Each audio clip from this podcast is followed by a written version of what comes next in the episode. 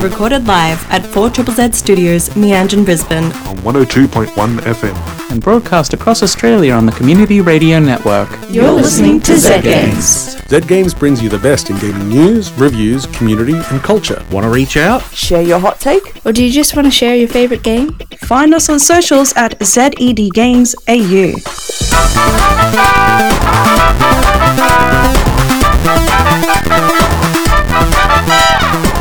Hey Hazel, I hear you've got something for me. I do. We've got a special Z rewind to an early episode of Z Games with the original host Razor Ray um, that he's given us. It's an interview with Yahtzee, Ben Croshaw, who actually used to live in Brisbane. That sounds great. Let's listen. Yeah. High five. Hi, and welcome to Z Games. Recorded live at 4 Triple Z Studios in Brisbane. And broadcast nationally across the Community Radio Network. Z Games brings you the best in gaming news, reviews, community, and culture. From across Australia to around the world. listening to Z Games 4 Triple Z 102.1 FM. Uh, our next guest is a professional video games journalist who, as well as being a contributor for Hyper and PC Gamer magazines, is uh, very well known for his weekly video game review series Zero Punctuation. Joining us live in the studio is Yahtzee. Nice to be here. Hello, Brisbane, etc. You you got that information from our Wikipedia page, didn't you? Uh, yes. You have Because- a Wikipedia page, that's pretty cool. Because I haven't written for PC Gamer in a long time, it's, Ah. but it's still up there for some reason. Okay, I'll have to change that. Thank you very much for uh, for joining us here on Z Games, my friend. Well, I figure since apparently I've already been on this station without my knowledge, then uh, it, it would uh, serve us all well to fill in the blanks, I guess. Yes. Um, of course, most listeners would know you probably from your Zero Punctuation uh, video game review series. Can you tell us about the early days of Zero Punctuation? Well, uh, I've told this story a few times, but uh, it was about over two years ago now, and I'd just broken up with a girlfriend for about five years, and I was waiting on a call for work from a temp agency, and I was feeling very depressed and uh, very angry at a game I just played. So uh, I'd been around, knocking around this idea for a while to try and make a video for the internet without using ac- any actual video making equipment like just with still images that I made in Photoshop and with a narration added later. So I did a review of the Darkness demo that was on PS3 at the time and put it online on YouTube. It got about 100,000 hits very quickly. Uh, the Escapist came to me with a contract and I've been doing them weekly for about two years. Can you uh, explain to us how you go through and create each episode? Well, usually I start off with playing the game, and I'll usually do that over the course. Well, it would help, wouldn't it? I mean, I know some journalists who just take the pay packet, but um, yeah, you start off playing playing the game. I don't take notes or anything, just play it, and then whatever's fresh in my mind, I'll write down. And uh, I'll set aside a couple of days, like Monday and Tuesday, to write down the actual scripts. And then I'll. Um, the big part of the job is putting, ac- making all the actual images, because it is just a slideshow. Yep. And then I've 200 images that I have to make individually. So um, that takes about three days to get all that done. When I was first doing them, I could do it all in about a day because I was really into the idea. But now it's the job, you know. Yeah. You Yeah. kind of structure your week around it. And uh, putting all the images together and recording the narration is the quick part. I can do that in about a couple of hours, usually over the weekend or on the next Monday morning. And the video goes up the following week. So it's about three weeks from the release of a game to the actual review of it. So I always get people saying, when are you going to review Blur? When are you going to review Blur? Three weeks. yes, in, Yeah. in three weeks after it comes out. Can I ask you what game you're currently playing? Uh, currently, and this is going to be a massive um, uh, poo storm. I, I should say that sometimes I swear by accident, so get your hands ready around any small children you got listening. But uh, I've been playing Final Fantasy 13, which is a very, very, very widely popular series, Yes. and uh, they're probably not going to like what I've got to say about it. Let's just say that. We, we have to admit we haven't been hearing great things. Well, neither have I. I, tr- I do try to avoid uh, reading other people's reviews because it kind of affects my own recollection of the game. But Yeah, yeah. so I usually try to not read any hype or reviews while I'm working on the review. But uh, with a game of this this high profile, you can't really avoid it. Yeah, yeah. Yeah. People are saying like uh, it gets it's really boring for this first twenty hours, but it gets better later. But that's never been an excuse in my book because You've got to Um, get through that first 20 hours. well, exactly. I was talking to someone earlier, and he compared it to um, having to punch yourself in the balls before you can jerk off. yeah, I hope you did have your hands ready next to your Yeah. ears just then. Now, uh, your reviews are known, f- as well as being hysterically funny at times, you're, you're known for being scathing and cynical. Uh, have any games publishers ever uh, contacted you about the nature of your review? Uh, surprisingly, not so many publishers. I do get a lot of communication from developers, the people who actually make the game rather than who actually distribute and sell it, because um, I tend to get on well with them because they always agree with me, even when I review games they've made, because they're always like, all the things you said in your review, those are exactly the same things we said to the publisher, but they wouldn't give us any more time, money, or whatever resource they'd run out of, and they just had to speed things out for deadline. Yeah. Uh, do you ever find yourself being overly critical of a game because that's what your audience would expect? I get accused of that an awful lot. um, I do genuinely have pretty high standards for games because I play so many of them. But um, a lot of times I do feel I have to focus on the negative because even on the games I really like because no one else will, you know, someone has to. Yeah. And that's something of- a lot of people who mail me tell me they appreciate.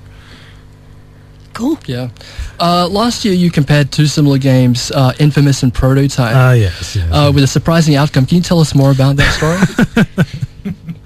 There's another thing from the Wikipedia page, isn't it? um, well, at the end, because the two games, Infamous is a sandbox game where you play a superpowered guy who has the option of being a good guy or a complete asshole to everyone he meets, like zap them in the balls and throw them off of bridges.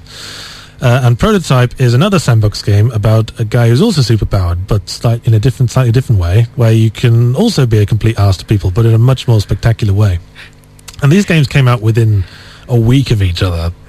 So it seemed like a strange coincidence to me. So um, it was almost inevitable that in the review of the second game I would compare the two. So I like put them head to head while I talked about all the different features and came to the conclusion that they both got very similar setups, but they're both very uh, different games at the at the end of all that. So I couldn't honestly make a decision on which one was best because I liked some things from someone, some things from another, and it was generally even Stevens. So I said at the end of the review, if you want me to declare a winner, um, I'll hand it to the first developer who shows me a art, a picture of art of the other game's main character wearing a woman's bra.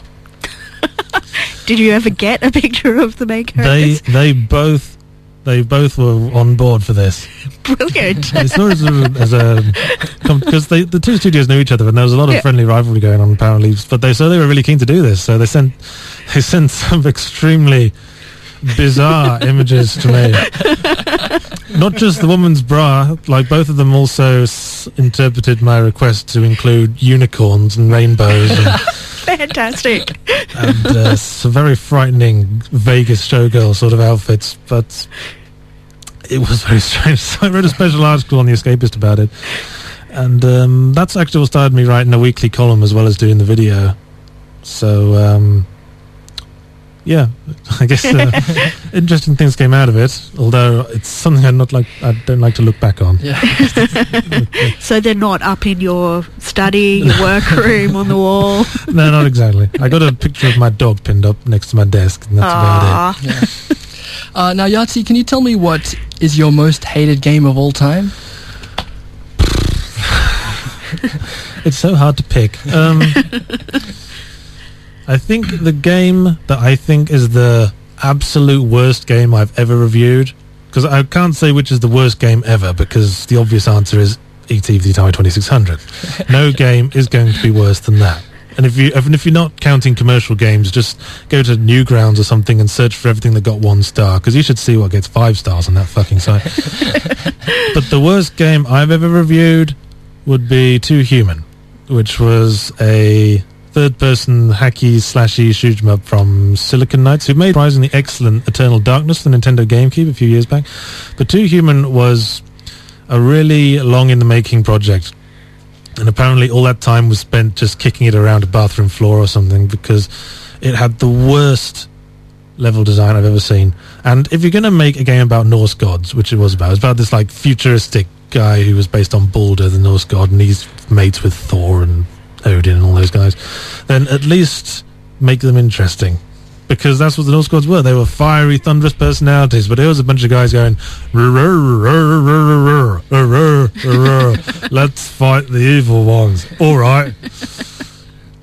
And they didn't even have black and white evil in Norse mythology. Well, no, this is the thing. So- this is the thing that this is like the modernization of religions to like tie in with Christianity that I've Yeah, read about yeah. a few times. Like it, they always like have to set up this the the good God figure and the evil God figure. Yeah, yeah, that dichotomy, which you then get in most games these days anyway, Well, with well, the yes, exactly. character choices.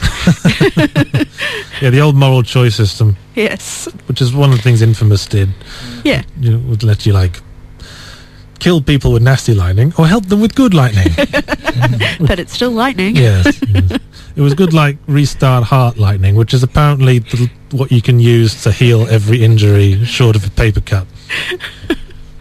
Although I did find the evil powers were a lot better in that game. I wouldn't know. I just played a good guy all the way through because with a lot of these games, and it's one of the reasons I object to the moral choice system because it's it's just artificially lengthening gameplay time. Mm. But all it really does is cut off half of the game's content. And um, if you not if you don't go all the way good or all the way evil, you don't get all the best powers. And that was especially the case with that game. Yeah. It's the similar things that um, Dante's Inferno's done. It's a, it's a re- fairly recent hack and slasher in the God of War sort of vibe. But um, yeah, you get holy points and unholy points. You get holy points by uh, absolving enemies, which you do by smacking them about the head till they die. and you get unholy points by punishing enemies, which you do by smacking them about the head until they die. and there's two different upgrade tracks, and only and you have to go like all the way one, all the way other to get all the best ones. But the game doesn't even judge you for taking unholy points. I don't even know what the point is. Um, so back into your mysterious past. How My mer- pre pre facial hair. Um, what, what how, were- how were you introduced into the world of video games? What what was your first console or first games you remember playing? The first console I ever had was a thing called the Philips Videopac, which was called the Magnavox Odyssey outside Europe. And it was, I didn't know this till years later, but it was basically the main competitor to the Atari 2600 that was way worse. and I remember having a game called Munchkin, which was just Pac-Man, but the main character had antennae as well. and apparently they got sued for that Yeah. as as you might expect. But yeah, I remember when I was something like six, seven years old, and out in the living room playing Pickaxe Pete, and uh, that's the only name of the games I remember. There was another thing that was sort of war game that all that I remember about is that at the end of each round, all the characters would salute, and then there'd be a second's pause, and then they'd all dance about into crazy music, and then the ones that lost would all just put hands on their hips, looking like like assholes. I d- didn't. I wouldn't say it really got me into gaming. The console that really got me into gaming, or gaming platform rather, was the Commodore 64, Yep. Yeah.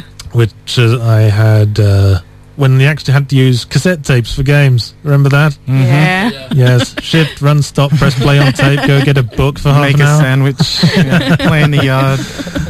Yeah, See, but so it was good for your, you know, you did get outside. But yeah, the first game I ever had on the Commodore 64 was Fantasy World Dizzy, which was a series of games that I don't think were ever released outside Europe about uh, little adventure games where you're an egg jumping about for no better reason than because it, an egg is an easy sprite to render on a Yeah, Commodore yeah. 64. And um, yeah, I got really into that. I used to do like my own Dizzy comics when I was really young, and that moved into like like trying to design my own games on pieces of paper with just trying to storyboard it out when I from the age of like eight onwards. And yeah, so I've been pretty much playing all the console generations up to then. There have been moments of extreme poverty in my life when I've missed out on console generations. Like uh, I was really out of it for the Nintendo 64 era. So, but which and none of those games have aged well. Hmm. I look back on something like Mario 64, which everyone says is a classic, but I was never really in, I could never really get into. I actually preferred Mario Sunshine on the GameCube, which to a lot of Nintendo people I know is like spitting in the face of Christ. Yeah, I've still never finished it, but yeah, it was a pretty good game, and I definitely know what you mean about Mario 64. I remember playing it when it was new and thinking this is incredible, but going back and playing it, the, you think this camera is a piece Yeah, of yeah. we've we've we've figured out how how that all works now. yeah, yeah. Um, but you mentioned, you know, designing uh, adventure games on paper and stuff when you were a kid. You've designed Yes. uh, a few games since then. Yes, I've been. Have you been working on anything lately? Uh, ha, ha, ha, ha. Well, oh shit, my phone's ringing. I didn't. You're supposed to turn it off. yeah, I, I should probably do that. Now go away. Sorry, it's just my business partner in the Mana Bar. I don't know what he wants. Probably wants to know how the interview went. Did you talk up the Mana Bar? no, but um, forgot what I was talking about now. Uh, adventure game. Your Oh, yeah. games. Yes, I've, Yeah. I've, I've designed a few games. I've been designing adventure games because when I was younger, I was really into the whole uh, point-and-click adventure game sort of gameplay, like yeah, Secret of Monkey Island, all the LucasArts stuff. So I designed a couple of things. The first things I did was this these terrible series of games in Visual Basic that I made on my school library computers, and um, after that, I discovered a program called Adventure Game Studio, which is basically custom build stuff for that.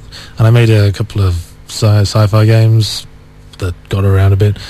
A few years later, I picked it up again and made a, ga- a series of games called the Chzo Mythos, which is the one that made me pseudo-popular before Zero Punctuation made me very popular. Chzo Mythos was a sort of uh, series of horror games based around the concept of uh, a one you're trapped in one location and uh, with the number of rooms and you just revisit all those different rooms over a series of days. Uh, I've also, I've also after that I've been since then I've kind of uh, lost faith in the whole adventure game model, the whole inventory puzzles thing. It's a lot of them a little bit random. I, I find like you'll use a cooking pot as a helmet when Mm, definitely. Yeah. Yeah, I remember playing. Um, sorry, I remember playing at Day of the Tentacle. Your Yes, favorite one. yeah, yeah. Um, I needed the walkthrough because it was pretty much impossible to know that you had to put the spoon in the time machine and send it back in time without actually knowing. Yeah, know, there the was some crazy puzzles there. I had no idea how you're supposed to figure this out, but um, there was one bit where you had to uh, get a hamster and put the hamster in an ice machine, and then take out, and then you had to take the frozen to go go into the future and take the frozen hamster out out of the ice machine, and then put it in a microwave. And then you had to get the hamster to run on a little wheel for you to generate power, but the, but he wasn't warm enough, so you had to get him a little jumper. And you could only get a little jumper by uh, getting a normal sized jumper and putting it in a tumble dryer, and then putting 500 quarters in it so it wouldn't be finished until the future. and you had to go into the future again to get the tiny sweater.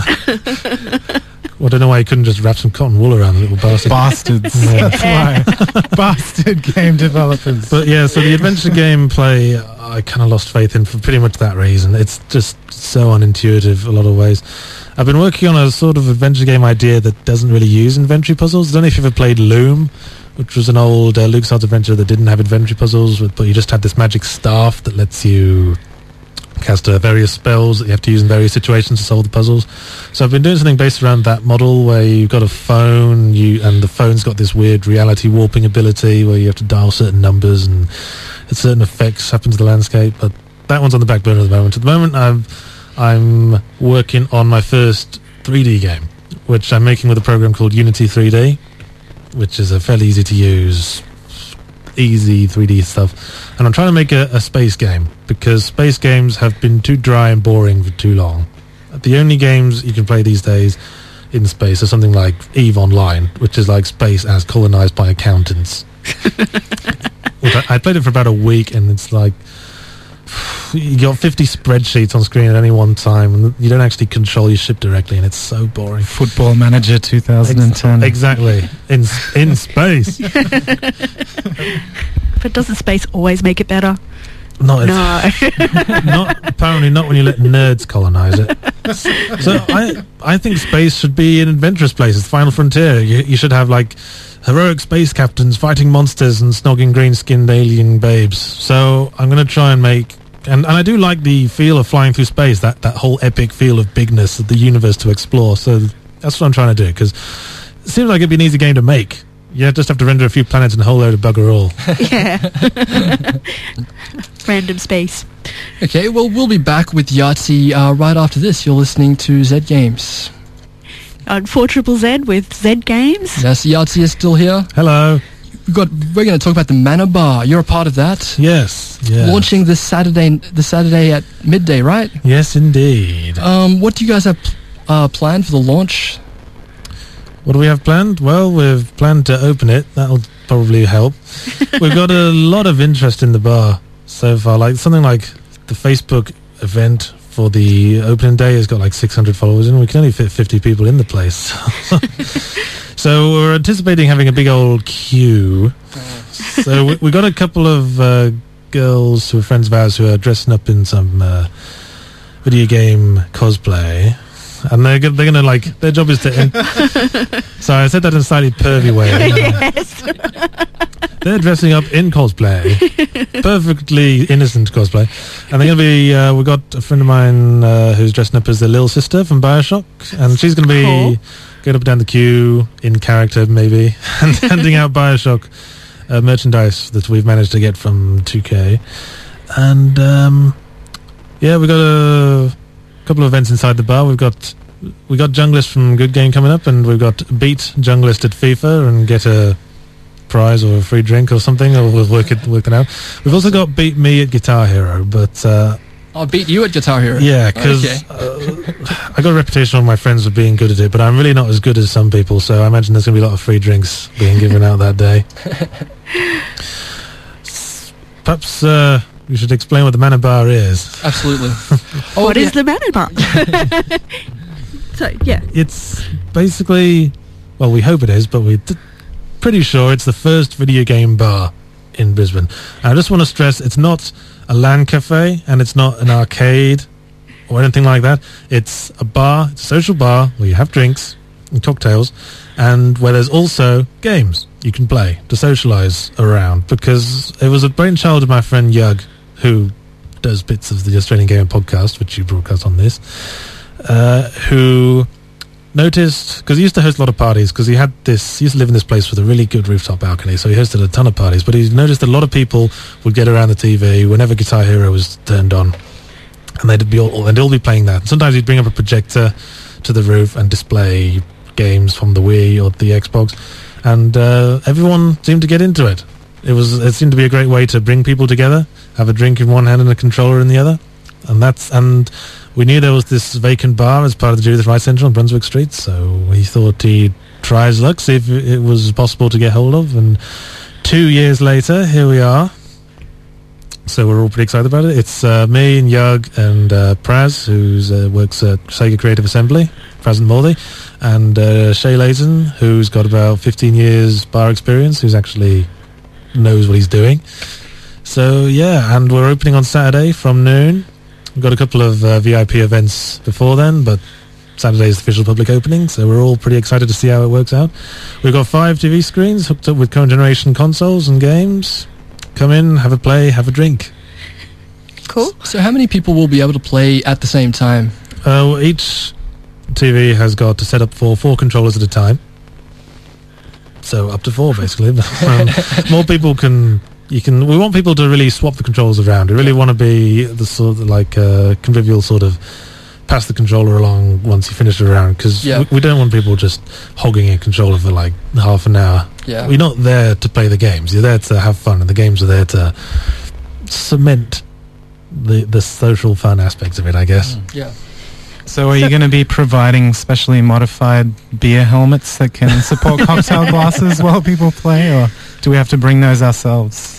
Uh, I think you're just going to have to figure out how to play one-handed. So, So are you what getting Dead or? Alive Paradise? Masturbation joke. um, if it's popular. So which consoles are you going with then? Uh, all of them, or Uh, we've we've we've got current generation consoles, as I said. Um, basically, uh, hopefully, all of them eventually. but you're But- starting with Wii, Xbox, Um, or is it a secret? yeah, we're starting with those. I've kind of been. no, we're, we're working with game companies, and um, and we're we're hoping to have all three consoles at some point. We we do have most of what we want. Uh, we've got enough for the launch, but um, well, no buts. It's all- it's all- the launch is right. everything's going to be fine. Cool. Um, what are your actual plans for after the launch? Do you guys are you guys going to have regular events? Are people going to be able to hire it? We certainly are. We've got pack, we've got packages for hiring the bar for a few hours a night if if you really want, Yeah. uh, and uh, that will run you a bit of money, obviously, because Functions do. yeah, we're running a business here, Yeah. guys. But uh, yeah, we're going to have regular events, regular competitions, regular Guitar Hero competitions. Po- Possibly not with me involved, because uh, I'm sure there are a lot of people who are way better than me who will who uh, spend all their lives playing it because they're weird. We're also going to have regular trivia nights, which I will host. We uh, the first one is on Tuesday next week, assuming everything works out. So we've got some interesting prizes lined up for that. Yes, we got sponsors from various game studios. Great. What kind of trivia? What are we going to get caught on? Well, it's it's uh, gaming themed. Yeah. But we don't want to do all gaming questions because that just stacks things too much in the favour of of the um, Hardcore. the enthusiast, shall we say? yes, yes. And we really, and we want to be an inclusive. Sort yeah. excuse me. We don't want to be an inclusive sort of place. So it's fifty percent gaming questions and fifty percent general knowledge, just to throw the nerds off. yes, actually, that would. I suck at general knowledge. But yeah, fantastic. So, um, Manabar opening this weekend. Yes, You're indeed. excited. I'm well. Excited is one word for it. Yeah, As terrified out of my mind would be another good one because we're still putting things together, and our first VIP event is tomorrow night, and I, I have a horrible feeling we're gonna we're gonna fling wide the doors, and then everything's just gonna go boo. Well, best of luck with it anyway. I'm sure it'll be awesome. I hope so. We're all looking forward to it. Uh, thank you very much for joining us in the program, Yahtzee. Before we uh, let you go, though, I've got a uh, what we call the Z Games Turbo Fire. Okay. We've got about 20 questions, and we're gonna we've got 30 seconds to answer them all. You should be good at this one, right? Oh, Jesus. Okay, let's start it off. NES or Master System? Uh, Master System. SNES or Mega Drive? Uh, SNES. N64 or PlayStation? Uh, PlayStation. GameCube or Xbox? GameCube. GameCube or PS2? PS2. Mario or Zelda? Zelda. Mario or Sonic? Oh, that's not fair. Uh, uh, m- uh, Mario now, Sonic about 10 years ago. Oblivion or Fallout 3? They're the same, aren't they? Uh, Gran Turismo or Burnout? Burnout. GTA 4 or Saints Row 2? Saints Row 2, underlined three times. Call of Duty or Battlefield? Uh, Call of Duty. Bayonetta or Darksiders? Bayonetta, again, underlined three times. RPG or FPS? Uh, FPS at a pitch. FPS RPG if, if I would be, uh, And finally, to wow or not to wow? um, please don't. it will take your life away. Sounds good. Thank you very much for joining us, Yahtzee, and don't forget, Manabar opens this Saturday. Come on down and join the queue. Thanks for listening to Zed Games. If you'd like to listen to more, you can find us on the Community Radio Plus app or find us on socials at ZED Games AU. See you next time.